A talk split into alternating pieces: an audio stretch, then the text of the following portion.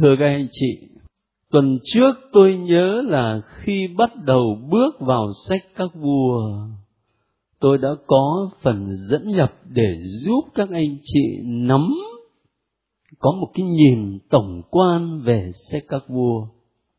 Hôm nay tôi dành toàn bộ thời gian để đi vào trong nội dung của chương 12 cho đến chương 22 sách các vua. Dành toàn bộ thời gian nhưng mà chắc chắn cũng chả thể đủ được để có thể nói đến tất cả những điều muốn nói. Nhưng mà ít ra thì nó là một số điều mà tôi cho là quan trọng. Hoặc là từ đó ta có thể rút ra được những bài học cho đời sống đức tin của mình. Trước hết, tôi muốn nói đến cái tương quan chính trị và tôn giáo. Chuyện rất là tế nhị. Đây nó không phải là một đề tài thần học, rồi chúng ta khai triển ra theo cái kiểu người ta vẫn nghĩ. Nhưng là khi ta đọc thánh kinh đó, thì thánh kinh có thể giúp cho ta quan tâm đến một số vấn đề trong đời sống đức tin để mà suy niệm. Thế thì một trong những điều đó là chính trị và tôn giáo thì các anh chị nhớ dùm lại, đã đọc rồi. Tôi chỉ nhắc thôi. Cái bối cảnh. Vua salomon qua đời thì ai lên ngôi? Và rơ pháp am. Tôi thật lòng tôi không quen với cái lối à, phiên âm như thế này. Nghe khó khăn quá. Cái kiểu thánh cờ la ra đó ừ hôm nọ có cái ông chủ tịch ờ, hội thánh kinh của hoa kỳ, ông ấy đến thăm. Đức hồng y mới nhắn tôi ra để tiếp chuyện ông ấy. Vì bởi vì ông ấy là hiệp hội thánh kinh mà, cho nên là cũng nói về vấn đề dịch thánh kinh. Thì nhắc đến cái việc dịch ở Việt Nam đó, phiên âm, thì để cho nó, ông ấy dễ hiểu, thì Đức Hồng Y mới nói là có hai kiểu phiên âm cái kiểu phiên âm thứ nhất đó là người ta dựa vào bản văn Latin. Cái kiểu phiên âm thứ hai đó là người ta dựa vào gốc tiếng ờ, Hy Lạp với Aram gì đó, rồi người ta phiên âm ra tiếng Việt Nam. Chẳng hạn như là tổng thống cờ linh tân không nghe cũng không hiểu cờ linh tân là ai cả. Nhưng mà nói Bill Clinton thì biết này cho nên quả thật là cái phiên âm này sao khó nuốt quá. Nhưng mà thôi, ta cứ theo vậy nhỉ? Rơ pháp am, phải không? Hả? Rơ háp à? Con của vua Salomon lên ngôi kế vị. Nhưng cách ứng xử của ông này thì không khá. Và chính vì cách ứng xử của ông ấy không khá thay vì ông ấy thương dân, thì ông ấy lại muốn làm cho dân đau khổ hơn cái chị mà và chính vì thế mà dẫn đến cuộc ly khai ở lại với ông vua con của Salomon, chỉ còn có mỗi một chi tộc là chi tộc Judah. Judah này có phải Judah Iscariot không đây? Nó lại bảo ừ thì hỏng. Chỉ còn có chi tộc Juda thôi. Còn tất cả những chi tộc khác, người ta đi theo ông nào? Ông vua Zaropam hay là Zaropam. Những chi tộc còn lại theo ông này và gọi chung tên là Israel. Và từ đây bắt đầu có sự phân chia thành hai vương quốc Juda và Israel. Phải nắm cái vấn đề đó để khi mà đọc sách lịch sử thì biết. Trong bối cảnh như vậy, thì ông vua Zaropam này này ông ấy quyết định làm hai con bò vàng đặt ở đâu đặt ở hai địa điểm là Beten và Dan. Các anh chị à, học đã biết rồi. Tất cả đất Israel có mấy đền thờ? Chỉ có một đền thờ duy nhất ở Jerusalem và Salomon chính là người xây dựng cái đền thờ Jerusalem. Cho nên đền thờ đó là trung tâm tôn giáo và đồng thời là trung tâm chính trị của Israel. Thế thì cái ông vua mới này này, ông vua Jaroboam này, này ông ấy sợ rằng dân ở trong đất nước của mình mà lại cứ đi Jerusalem lên đền thánh. Thì như vậy dần dần rồi cũng thuộc ông kia thôi. Sẽ bỏ mình mà đi theo ông kia thôi. Cho nên ông ta mới quyết định là làm hai con bò vàng ở Beten và ở Dan và khuyến khích người ta là hãy cứ đến đây mà thờ phượng Chúa, Chúa ở đây này. Như vậy thì cái việc mà làm tế đàn ở Beten và Dan đó, mục đích là mục đích tôn giáo hay là mục đích chính trị? Rõ như ban ngày. Mục đích chính trị. Làm tế đàn nhưng mà mục đích á, thì là mục đích chính trị đây là điều mà tôi muốn nói tức là trong lịch sử của nhân loại và ta đọc được ngay ở trong thánh kinh ta đọc được cái điều này, đó là người ta lợi dụng tôn giáo. Người ta lợi dụng tôn giáo để phục vụ một ý đồ về chính trị. Ngay trong thánh kinh đã có. Rồi khi các anh chị đọc lịch sử thì sẽ thấy là ở đế quốc Roma có một thứ tôn giáo mà là tôn giáo thờ thờ hoàng đế. Thờ hoàng đế. Ông sống nhăm răng đây đấy, thờ thờ như thần thánh vậy. Tôn giáo thờ hoàng đế. Thế thì cái tôn giáo đó nó chỉ có mỗi một mục đích đó là để nó phục vụ ý đồ chính trị của nhà vua. Để làm sao đất nước và dân chúng trong đất nước thành một mối rồi cũng ở trong lịch sử của thế giới, chúng ta thấy hầu như trong các chế độ độc tài thì thường thường người ta hay có thói quen để tôn vinh nhà độc tài đó như một ông thánh vậy. Như một ông thánh vậy. Nó biến thành một thứ tôn giáo.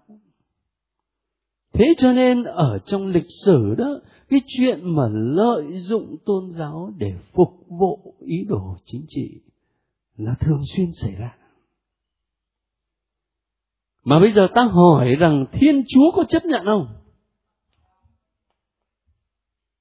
có cái câu trả lời rõ ràng thì cứ mở sách thánh kinh ra, chương 13 từ câu 1 cho đến câu 5 là biết ngay.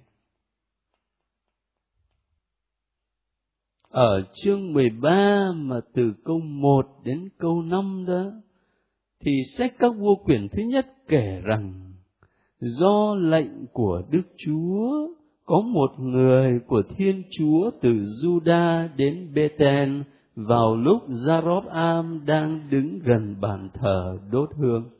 Và theo lệnh Đức Chúa, người ấy la lên chống bàn thờ rằng, bàn thờ bàn thờ!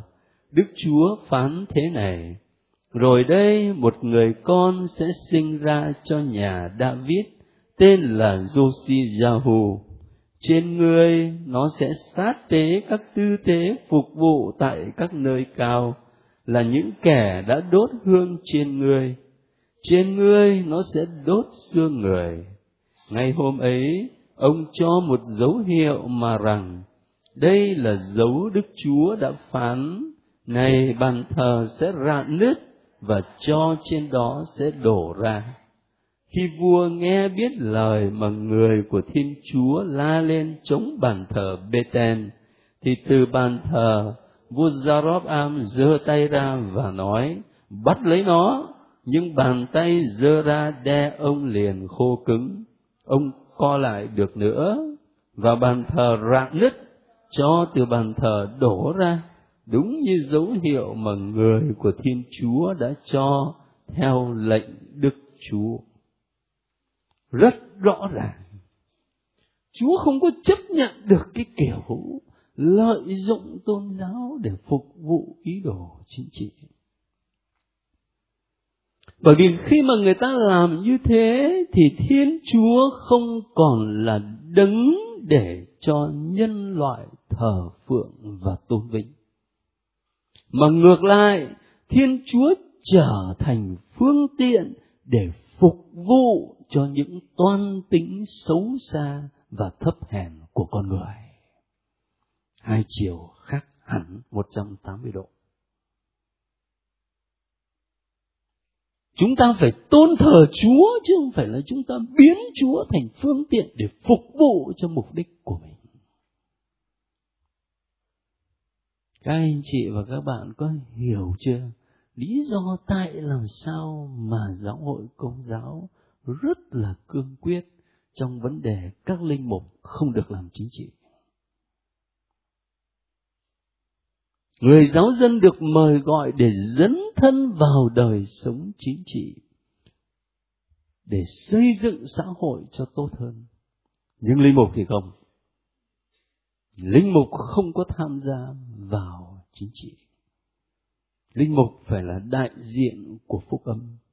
Và phúc âm thì chẳng có thuộc tư bản chủ nghĩa mà cũng chẳng có thuộc xã hội chủ nghĩa.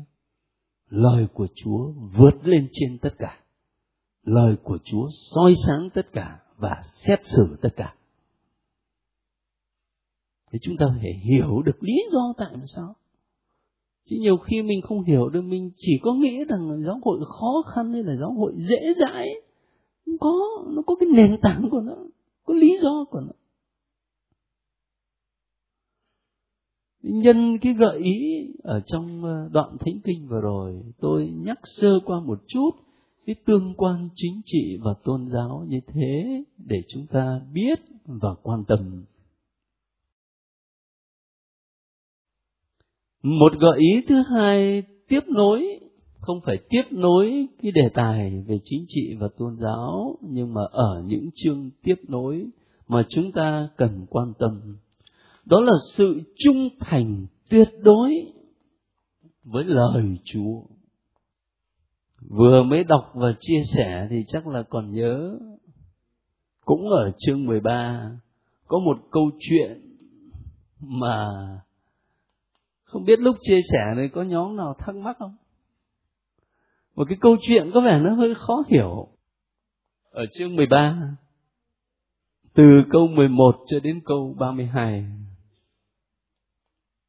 đại khái câu chuyện đấy là có một người được Chúa sai đến để lên án về cái việc mà lập bàn thờ ở Bethel và Dan đó. Rồi ta vừa mới đọc đó. Thế thì ông vua, ông mới năn nỉ, ông ấy bị cứng tay mà. Ông mới năn nỉ để cho ông ấy được bình thường lại. Thì người của Chúa chữa lành cho ông ấy rồi. Nhưng mà sau đó thì ông vua ông mới năn nỉ mời là ở lại dùng bữa, nghỉ ngơi. Ông có chịu không? ông không chịu rồi thế ông ấy đi thì lại có một người khác mà cũng tự xưng là ngôn sứ rồi mới chạy theo ông ấy và nói rằng là có thiên thần hiện đến và bảo là mời ông ấy về. Thì lần này ông có về không? Ông về. Rồi chúa làm sao? Chúa phạt. Chúa phạt. Chúa phạt bằng cách nào? Sư tử nó vồ cái tội nghiệp vậy. Mình đọc bình thường mình cảm thấy khó hiểu quá trời ơi, chúa sai người ta đi, mà người ta đã làm đúng như lời chúa đến nỗi mà vua năn nỉ ở lại, người ta không thèm. Rồi cái ông khác, ông ấy đến là tại ông ấy nói dối, ông bảo là thiên thần hiện đến mà bảo. Cho nên người ta mới nghe, người ta về, chứ đâu phải là người ta cố tình, người ta tội lỗi gì đâu. Vậy mà sư tử bỏ thấy khó hiểu không? Ấy ta đọc qua cái câu chuyện thì ta thấy khó hiểu. Một vài chi tiết không dễ đón nhận. Nhưng câu chuyện đó muốn làm nổi bật cái điều này là chúa trực tiếp đã dạy điều gì thì mình phải trung thành tuyệt đối. Trung thành tuyệt đối và không thỏa hiệp nhé. Không thỏa hiệp. Cho dù lý lẽ hấp dẫn đến đâu hay ho đến đâu, không có thỏa hiệp, mà phải trung thành với lời của chúa. Tôi lấy một vài ví dụ để các anh chị thấy rằng cái giáo huấn này vẫn còn cần cho chúng ta. Ở việt nam mình thì còn ít nghe nhưng cũng đã bắt đầu có. Thành thử ra cái từ mà người ta dịch từ tiếng nước ngoài sang tiếng việt nam không biết các anh chị ở đây có quen chưa? Có người dịch là an tử. Tiếng pháp là euthanasie. Cái chết êm dịu đấy. An tử. Tôi cũng chưa có hài lòng lắm an tử thì người ta hiểu là chết bình an nhé. Và cái bình an đó thì đâu có phải về bệnh tật cho bằng là bình an của của tâm hồn. Thôi thì mình cứ tạm dùng vậy. Hay là dễ hiểu hơn gọi là cái chết êm dịu. Thế bây giờ, lý luận để biện minh cho cái chết êm dịu rất là hay một người đã già rồi, lại bị bệnh liên miên không thể chữa lành. Mà bây giờ cứ nằm ở trên giường bệnh thì chính bản thân họ phải đau khổ ngày này qua ngày khác. Rồi không chỉ bản thân họ mà là con cái mất cả công ăn việc làm để chăm sóc cho cụ. Tốt nhất là cho cụ một mũi thuốc, thế là amen. Nhẹ nhàng êm dịu.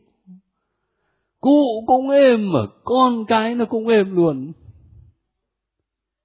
Lập luận như vậy là hay quá còn gì nữa, đúng không? Còn đang khi đó bây giờ mà cứ để cho cụ sống như vậy, rồi thì ngày nào cũng phải thuốc thang mà cụ đau đớn mà con cái vất vả. Bây giờ các anh chị theo đường nào? Giáo hội công giáo đến hôm nay vẫn dứt khoát dạy chúng ta sự sống là do thiên chúa ban tặng. Và vì thế ta phải tôn trọng sự sống sự sống từ trong lòng mẹ và cho đến khi tắt hơi thở cuối cùng. Phải tôn trọng sự sống. Một khi người ta dùng những lập luận đó đó thì dần dần nó sẽ đi đến cái chỗ là không coi người già ra gì nữa. không coi người tật nguyền ra cái gì nữa. Chết là xong. Cho một phát là chết. Và cũng không coi thai nhi trong lòng mẹ ra gì. Không ai lường được cái hậu quả khủng khiếp của nó. Đấy, một ví dụ để các anh chị thấy. Bây giờ một ví dụ khác nữa đang rộ lên dần dần ở Việt Nam, còn các nước thì quá trời, đồng tính luyến ái. Hình như trong lớp cũng có một bạn có hỏi tôi về vấn đề này một lần. Bây giờ tại nhiều nơi ở trên thế giới đó là người ta đã hợp pháp hóa hôn nhân giữa hai người đồng tính. Ông lấy ông, bà lấy bà mình nghe có vẻ nó hơi tiếu lâm nhưng mà đấy, người ta hợp pháp hóa tổ chức đám cưới một cách chính thức, rồi ở bên ờ, giáo hội gì đó là, lại có linh mục làm lễ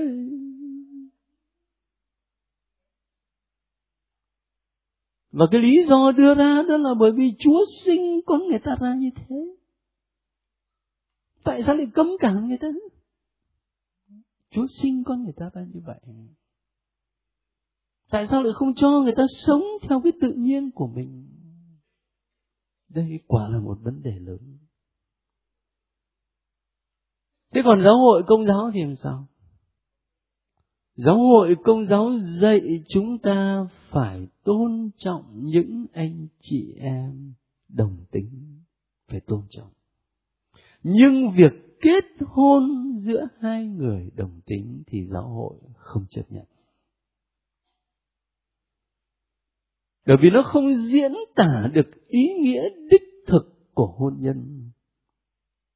Đó là sự liên kết tình yêu giữa một người nam và một người nữ và cộng tác với thiên chúa trong việc truyền sinh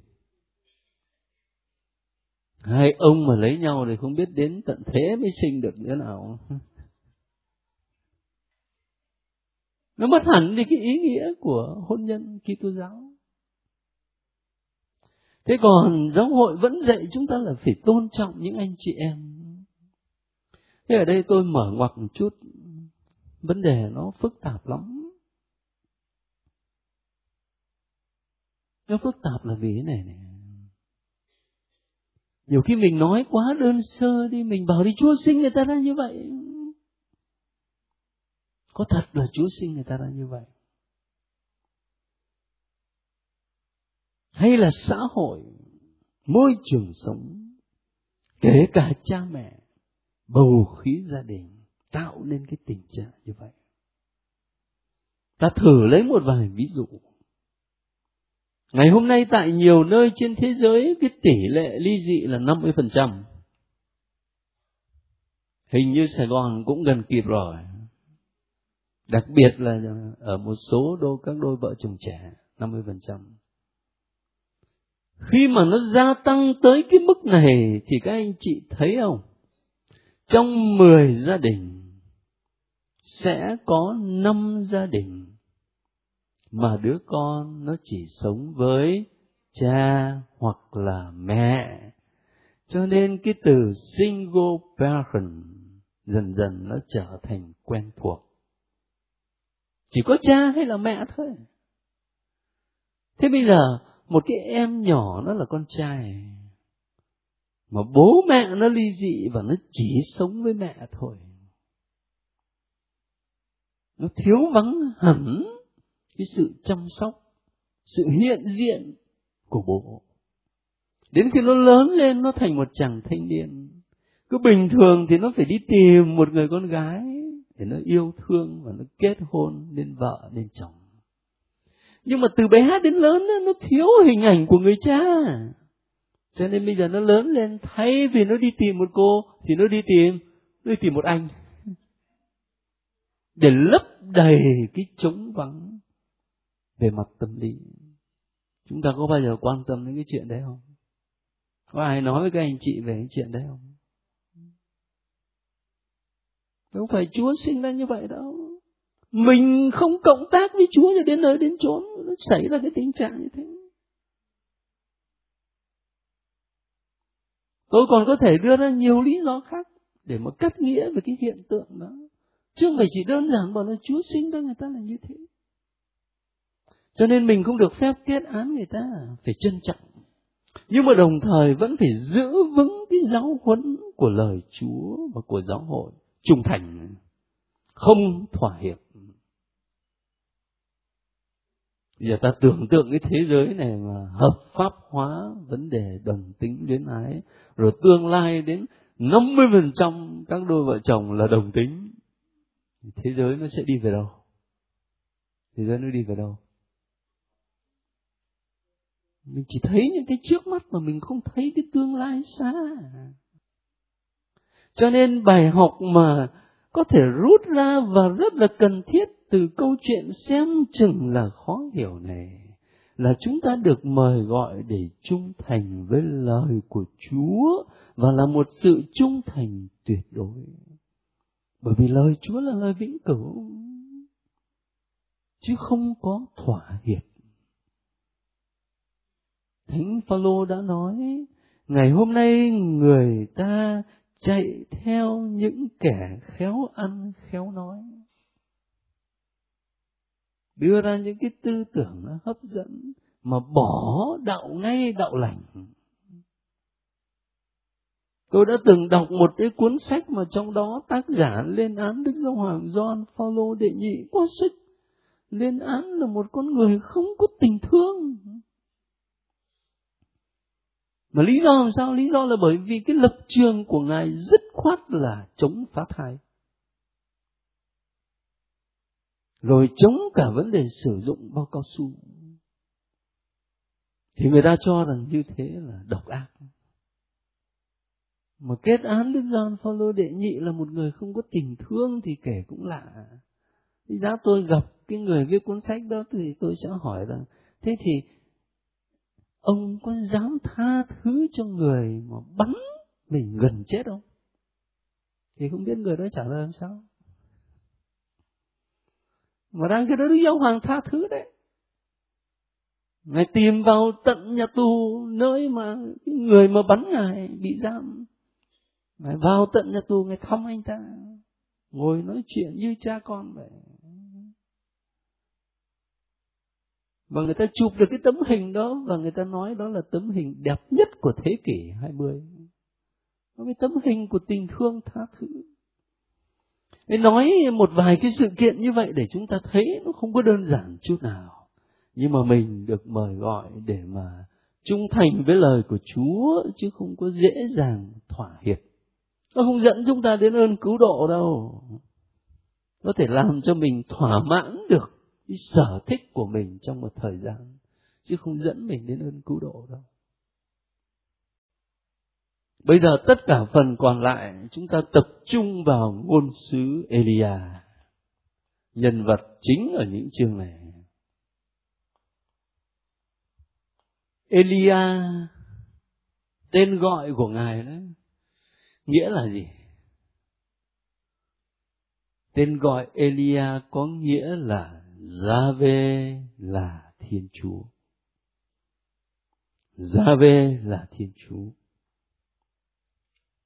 Thiên Chúa của tôi á, Gia-vê là Thiên Chúa của tôi. Và cái tên gọi này nó diễn tả sứ mạng của Elia. Bởi vì cả cuộc đời của Ngài là sự đấu tranh cho niềm tin tinh tuyển vào Gia-vê Thiên Chúa chỉ có gia vê là thiên chúa thôi, không có thần tượng ngoại lai nào khác hết. Thế thì, chúng ta hiểu cái bối cảnh lúc bây giờ đó là tiên tri hay là ngôn sứ Elia sống vào cái thời của những ông vua. Các ông ấy tôn thờ gia vê thiên chúa thật nhưng mà trong thực tế đó thì à, các ông ấy cũng lại chạy theo những thần ngoại chẳng hạn như là thần ba an này, hay là thần asera này. Những ông thần này đó chủ yếu là những ông thần mà người ta tin rằng cho mưa xuống từ trời để làm cho đất đai được phì nhiêu và nhờ đó đời sống vật chất có thịnh vượng nên tôi nghĩ nếu mà suy nó xa xa ra đó, thì nó cũng ngang với lại thần đô la bây giờ đó. thì cũng nhắm cái sự thịnh vượng vật chất ấy mà. Thế nhưng ông vua đó là ông ấy thờ chúa, nhưng mà đồng thời ông cũng thờ mấy ông thần. Và trong đó cũng lại có vai trò của một một bà ghê lắm. Bà này là bà hoàng hậu Jezabel và bà này, bà ấy ủng hộ hết sức cái việc mà thờ những thần ngoại này. Mà cuối cùng thì là tiên tri Elia phải khổ với bà ấy, vắt giò lên cỏ mà chạy vì bà ấy. Thế đại khái chúng ta hiểu cái bối cảnh chung chung đời sống của ngôn sứ Elia là như thế. Mà bây giờ thì là ta có một vài điểm riêng để mà nói về ngài trước hết thì ai cũng thấy thôi. Chắc là nhiều nhóm đã chia sẻ với nhau điều này. Lòng nhiệt thành. Lòng nhiệt thành của ngôn sứ Elia. Cụ thể nhất là trong câu chuyện gì nào? Hy lễ trên núi các mèn. Rõ nhất là ở trong cái câu chuyện này chương bao nhiêu đây? Chương 18 câu 20 đến câu 40 tôi sợ rằng là một số trong các anh chị khi đọc cái câu chuyện này là có cái cảm giác nó hơi khó chịu. Bởi vì chúng ta đang sống trong một à, bối cảnh thời đại khác ngày xưa lắm ngày hôm nay ta đang sống trong một thời đại mà giáo hội mời gọi mình phải đối thoại với các tôn giáo, phải trân trọng các tôn giáo, phải không mời gọi mình phải có cái thái độ trân trọng nói cái chuyện này tôi nhớ lâu lắm rồi coi cái xứ ở ngoài ô ấy rồi buổi trưa đó là mình nghe có con bé nó ru em, nó ngay ở sân nhà thờ đó. Ba cô đội gạo lên chùa. Một cô yếm thắm bỏ bùa cho sư. Sư về sư ốm tương tự ốm lăn ốm lóc cho sư chọc đầu. Thế mình mới đi ra, mình mới hỏi bảo con ru cái gì vậy? Rồi mới hỏi nó bảo bây giờ giả như con nghe có một người khác á, người ta hát á là ba cô đội gạo lên đền một cô yếm thắm bỏ bùa cho cha. Cha về cha ốm tương tư ốm lăn ốm lóc cha thôi nhà thờ. Thì con có chịu không? Nó bảo không đâu có được. Bảo con bảo không được mà con lại hát như vậy thì các sư người ta có buồn không? Mình thấy không? Mình hát tỉnh queo. Mình không nghĩ gì đến ờ, anh chị em và tôn giáo bạn. Chúng ta sống trong một cái thời đại mà mình được mời gọi là phải trân trọng, phải đối thoại. Để đi tìm những nét đẹp ở trong những tôn giáo khác. Mình sống trong một thời đại như vậy mà đọc cái câu chuyện này là thấy tiên tri Elia là ông thách đấu. Với mấy ông tư tế bà rồi đến khi mà ông ấy thắng cái thì ông ấy ra lệnh là giết hết khiếp quá khiếp quá, không có phù hợp với thời đại này thế nhưng mà các anh chị nhớ nhé, những trang thanh kinh như thế này đã được viết cách chúng ta ba mươi thế kỷ rồi. Được viết cách chúng ta ba mươi thế kỷ rồi. Mình phải đặt mình vào trong cái bối cảnh đó. Và điều quan trọng là mình rút ra được bài học cho ngày hôm nay. Cái bài học đó đó, đó là dân chúa lúc bấy giờ Elia dùng cái từ hay lắm. Tôi không nhớ là ở câu mấy đây này. Đúng rồi, nhảy khập khiễng. Chương 18 và câu 20, 21. Bấy giờ ông Elia đến bên dân mà nói, các ngươi nhảy khập khiễng hai chân cho tới bây giờ. Nếu Đức Chúa là Thiên Chúa thì hãy theo người, còn nếu là Ba An thì cứ theo nó khập khiễng hình như cha thụy ở trong chữ thế này, thích dùng cái từ là nhị tâm hai lòng mình theo chúa nhưng mà không có theo hoàn toàn một nửa dành cho cái gì khác cho nên có lần tôi mới nói với các anh chị là cái câu chúng ta rất quen nhưng mà nghĩ cho kỹ là suốt đời mình sống không nổi yêu Chúa hết, hết lòng nhá, hết linh hồn nhá, hết sức lực, hết trí khôn. Bốn cái sự đấy thì cả đời cũng chả hết được.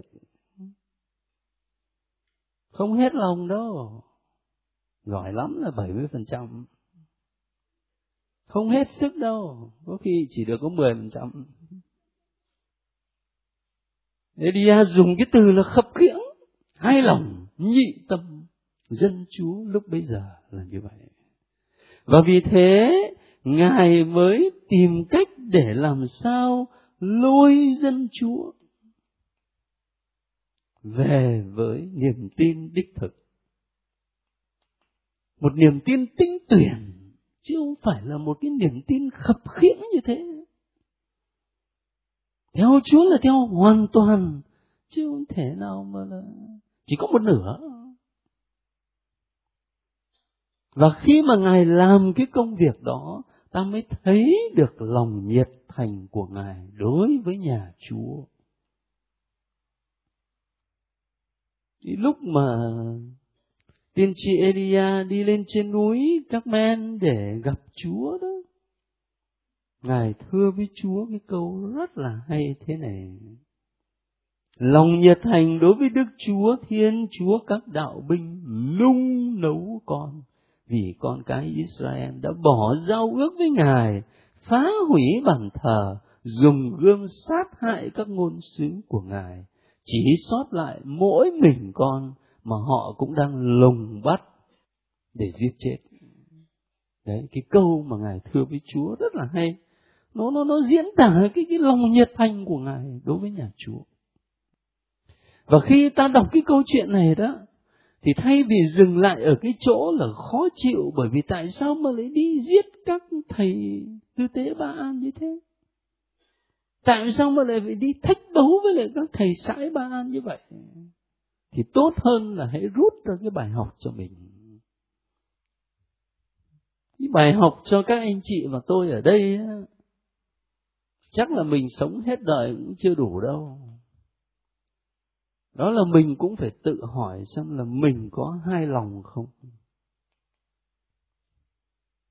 Dù là linh mục hay là tu sĩ hay là giáo dân thì cũng phải hỏi thật như vậy. Mình có hai lòng? Mình có toàn tâm, toàn ý với chúa không? Có thực sự là vì chúa không? Hay là miệng thì nói thế nhưng mà nhìn kỹ sâu vào thì cũng vẫn cứ là vì con thôi? Kể cả làm những cái chuyện mà xem ra rất sáng danh chúa, nhưng mà sâu xa thì cũng lại là vì chính bản thân. Cho nên phải tự hỏi mình là xem là mình có hài lòng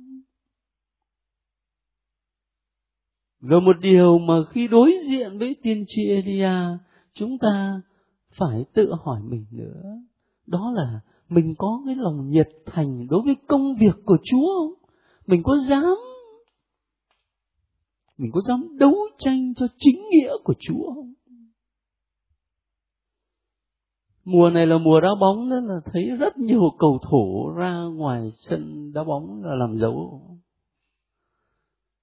Có anh lại còn quỳ gối cầu nguyện nữa cơ. Thì dĩ nhiên là khi làm dấu thánh giá như vậy thì thì tốt thôi, miễn là làm sao mà đừng có làm dấu xong lại vào là nhắm giò người ta mà đá. Nhưng mà có điều khiến cho chúng ta phải suy nghĩ là chỗ này. Chứ hỏi thật là các anh chị, có dám tiên xưng danh chúa một cách thoải mái như vậy giữa chốn đông người không? Hay là nhiều khi vào quán ăn có mỗi bát phở làm dấu đánh giá cũng thấy nó hơi ngại.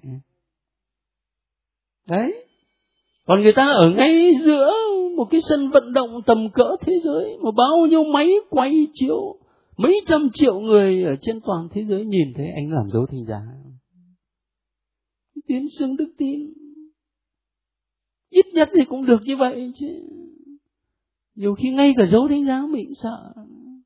Mình không dám tỏ mình ra là người công giáo. Nói gì đến cái chuyện là đấu tranh cho chính nghĩa của chúa cho nên đối diện với một khuôn mặt như là Elia, ta phải tự vấn mình về chuyện đấy.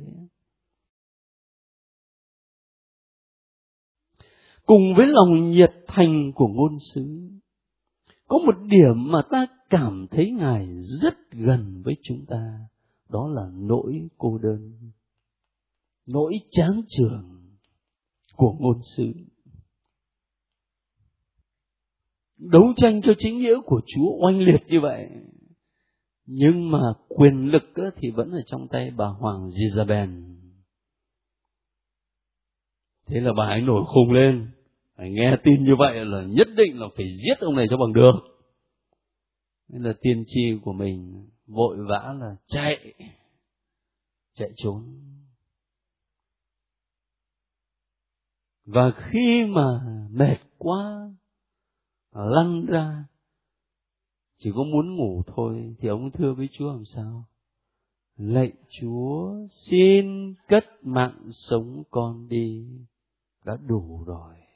Bởi vì con cũng không hơn gì cha ông con. Một cái câu cầu nguyện thật là trang trưởng cho con chết cho nó xong. Đấy, mình dịch ra nó bình dân thì là như vậy. Lạy chúa thì cho nó chết cho nó xong khổ quá nhưng mà chính lúc đấy đấy chúng ta mới cảm thấy là Elia gần với mình. Elia gần với Chúa Giêsu trong vườn Gethsemane khi Chúa Giêsu cầu nguyện, lạy cha xin cất chén đắng này xa con. Elia gần với Thánh Gioan tẩy giả lúc Gioan bị nhốt ở trong ngục thất mà phải sai môn đệ đến hỏi Chúa Giêsu thầy có phải là đấng phải đến hay là chúng tôi còn phải đợi ai khác? Và hàm trong cái câu hỏi đó là một nỗi nghi ngờ. Không biết Chúa Giêsu có phải là đấng cứu thế không? Bởi vì nếu mà là đấng cứu thế thật thì tại sao không đến giải thoát mình mà là cứ để cho mình nằm ở trong tù thế này? Cho nên ở trong đời sống đức tin đó, thưa các anh chị có những lúc mà mình thấy nó cô đơn. Bởi vì mình cố gắng, mình sống theo lương tâm, mình sống theo lời chúa, mà mình chả giống ai cả. Rồi bị mọi người, có khi người ta nhìn bằng cái cặp mắt nó thế nào. Rồi có khi lại còn phải chịu thiệt thòi. Chưa đến nỗi chết, nhưng mà phải chịu thiệt thòi những lúc mà mình cũng giống như Elia, rồi mình than thở với Chúa là, lạy Chúa, sống thế này thì khổ quá, thôi cho con chết vứt cho nó xong. Những lúc đấy thì nhớ nhé nhớ là thánh kinh nói rồi nhé chứ không phải chỉ có một mình mình đâu. Thánh kinh nói rồi. Và khi thánh kinh nói đến nỗi cô đơn, nỗi chán trường của Elia, thì thánh kinh không ngừng lại ở đấy mà thánh kinh kể tiếp, qua đó ta gặp được cái điều quan trọng hơn. Đó là chúa đồng hành với chúng ta, cũng như với ngôn sứ elia. Ở trong câu chuyện của elia đó thì chúa đồng hành bằng cách nào? Chúa ban bánh này, nước này để ông ấy có sức mà đi cho đến núi của Thiên Chúa. Rồi Chúa đồng hành với ông ấy bằng cách là Chúa cho ông ấy gặp gỡ người. Và cái cuộc gặp gỡ này hay lắm. Elia cứ tưởng là Chúa sẽ hiện ra trong đám lửa, trong tiếng sấm sét. Mà cuối cùng Chúa đến với ông ấy trong trong tiếng gió hiu hiu Thánh Kinh viết rất rõ, thơ mộng vậy, trong ngọn gió hiu hiu. Hai điều này làm cho tôi liên tưởng đến đối với chúng ta ngày hôm nay. Chúa cũng đồng hành với mình bằng bánh thánh thể và bằng cầu nguyện mà là cầu nguyện trong tĩnh lặng Ngày xưa có một bài hát mà chắc một số anh chị lớn lớn tuổi ở đây còn nhớ. Có cái bài hát gì về thánh thể đó. Ôi, đường xa ta ra ra ra ra ra ra ra. Đấy. Nhắc lại câu chuyện Elia mà liên hệ đến bánh thánh thể. Và đồng thời cái sự hiện diện của Chúa ở trong ngọn gió hiu hiu đó làm cho tôi nghĩ đến cái việc cầu nguyện của chúng ta mà là trong tĩnh lặng đó. nhiều khi mình cứ tưởng là chúa đến ở trong sấm sét trong những cái biến cố ồn ào, mà mình quên mất rằng chúa đến với mình trong sự tĩnh lặng của tâm hồn và quên như vậy cho nên mình không có đón nhận được chúa Thế đúc kết lại khi nhìn về cuộc đời của ngôn sứ Elia thì bài học lớn nhất mà các anh chị và tôi phải chiêm ngắm mà học với ngài đấy là cái lòng nhiệt thành làm chứng cho Chúa làm chứng cho Chúa đến nỗi mà Ngài chấp nhận hy sinh cả mạng sống. Thành thử ra để kết thúc cái giờ học hôm nay, chúng ta cùng nhau lấy cái bài hát ở trong sách này, trang 38, số 59. Bài này rất là quen, ai cũng thuộc rồi. Ta hát à, câu thứ nhất và câu thứ tư nhé Khi con nghe tiếng kêu mời gọi con đi gieo niềm tin mới. Con anh như thấy ngơ ngàng vì Chúa đã đói thương trọn con. Rồi